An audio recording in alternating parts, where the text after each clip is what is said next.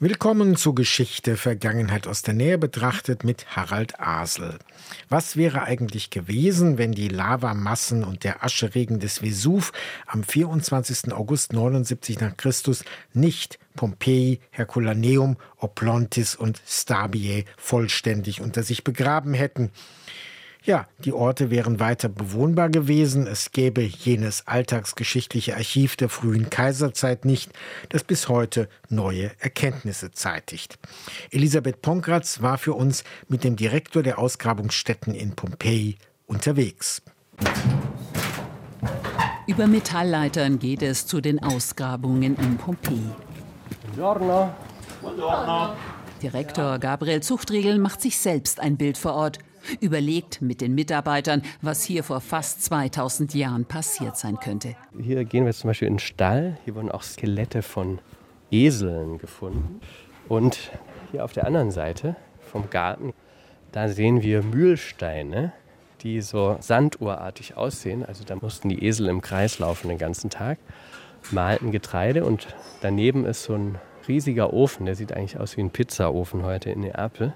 Und da haben die Brot gebacken und haben das dann hier verkauft auf der Hauptstraße von Pompeji. Via del Abbondanza heißt sie, die Straße des Überflusses. Gabriel Zuchtriegel ist oft auf ihr unterwegs, seitdem er im Februar 2021 zum Direktor des Archäologieparks berufen wurde. Das Ausgraben macht einen großen Anteil seiner Arbeit aus.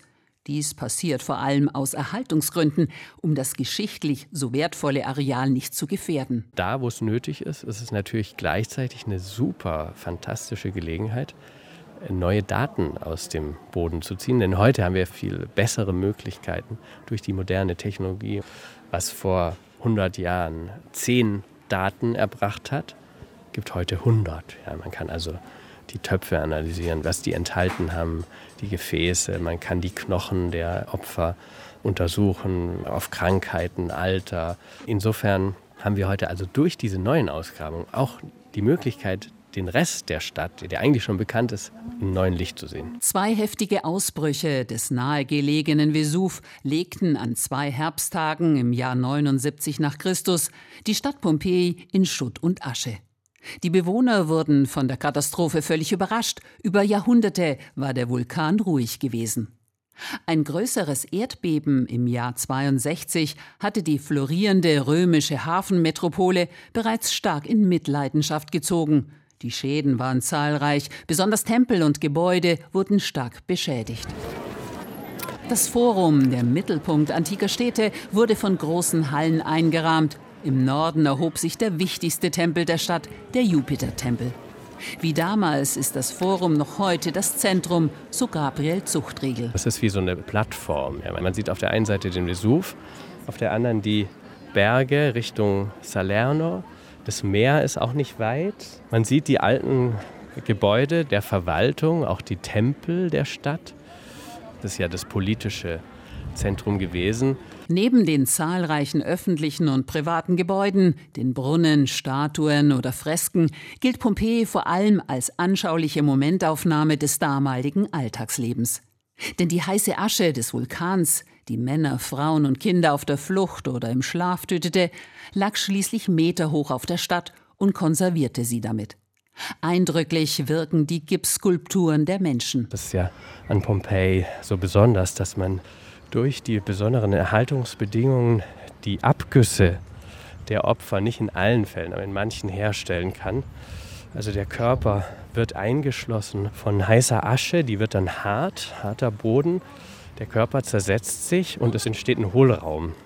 Und den kann man ausgießen und dadurch tatsächlich den Menschen, Frauen, Männern, Kindern teilweise ins Gesicht schauen, die während des Vesuv-Ausbruchs umgekommen sind. Da liegt ein Fischerjunge eingerollt da, er war im Schlaf überrascht worden. Oder im sogenannten Garten der Flüchtenden sind die Körper aus einem ganzen Haushalt zu sehen, Herren und Diener nebeneinander, manche halten die Arme vor die Augen als Schutz gegen den ankommenden Aschesturm. Valeria Amoretti ist als Anthropologin für die menschlichen Überreste verantwortlich. Ich bin nicht allein. Ich gehöre zu einem Forschungslabor, wo viele Berufe vertreten sind. Ich kümmere mich um menschliche Überreste, aber wir haben auch Experten in Archäozoologie, Botanik, Vulkanologie. Wir haben gerade auch einen Archäoseismologen angefordert. Wir haben also viele Fachleute, die sich ergänzen und die es irgendwie schaffen, die letzten Momente dieser Stadt zu rekonstruieren und die Momente vor der Katastrophe, als die Stadt noch funktionierte.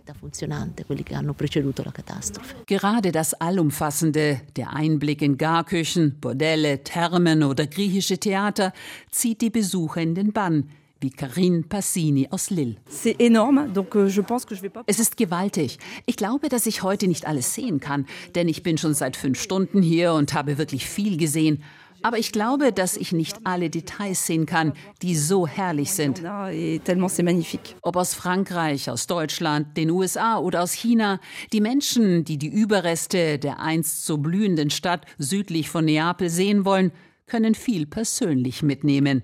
Wenn man sieht die Farben, die Details, die Kunst, ja, die Malereien, dieses bunte, fröhliche, überschwängliche, was natürlich im totalen Kontrast steht mit dem schrecklichen Ende der Stadt. Und das hat dann auch die Leute immer zum Nachdenken gebracht. Ich hoffe, dass jemand, der hierher kommt, dieses Nachdenken mitnehmen kann. Das sind einfach, denke ich, Menschheitsfragen, die uns dann ganz plötzlich sehr an unser eigenes Leben ranführen. Insofern ist Pompeji, denke ich, auch eine Art Metapher für das Leben an sich. Die Emotionen hinter den Informationen, das will der Archäologe Zuchtriegel transportieren. In seinem Buch Vom Zauber des Untergangs schildert er mit sehr persönlichen Worten Einblicke in die Welt der Wissenschaft und in seine eigene Gedankenwelt. Archäologen sind natürlich auch Menschen. Es gibt einen Grund, warum wir uns ein ganzes Leben lang mit Amphoren, oder Inschriften beschäftigen.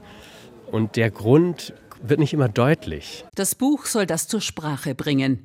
Zuchtriegel, der in Weingarten in Baden-Württemberg geboren ist, will damit auch vermitteln, was die Antike mit den Menschen von heute zu tun hat. In Pompeji, das sich einst über rund 60 Hektar ausbreitete, will er dafür auch neue Wege gehen. Ein Aufeinandertreffen von global und lokal, so stellt sich der Direktor den Ort vor. Zuchtriegel will nicht nur den Touristen aus aller Welt etwas bieten, sondern Pompeji mehr in die Region einbetten. Die Menschen in Kampanien sollen mehr daran teilhaben können. Das lokale Umfeld in der Peripherie von Neapel sei nicht einfach. Hohe Jugendarbeitslosigkeit, organisiertes Verbrechen, wenig Zukunftsaussichten. Viele ziehen weg. Wir dachten, wir müssen irgendwie diesen Gruppen eine Perspektive geben und sagen, Pompeji gehört ja auch euch. Und da haben wir angefangen zu arbeiten mit Jugendlichen, die hier auf die Schule gehen und haben mit denen Theater gemacht. Haben also Theater, Regisseur und äh, Bühnenbildner und wichtige Künstler geholt, die dann mit diesen jungen Menschen äh, gearbeitet haben über ein Schuljahr und dann am Ende haben sie ein Theaterstück aufgeführt hier in Pompeji im Antiken Theater.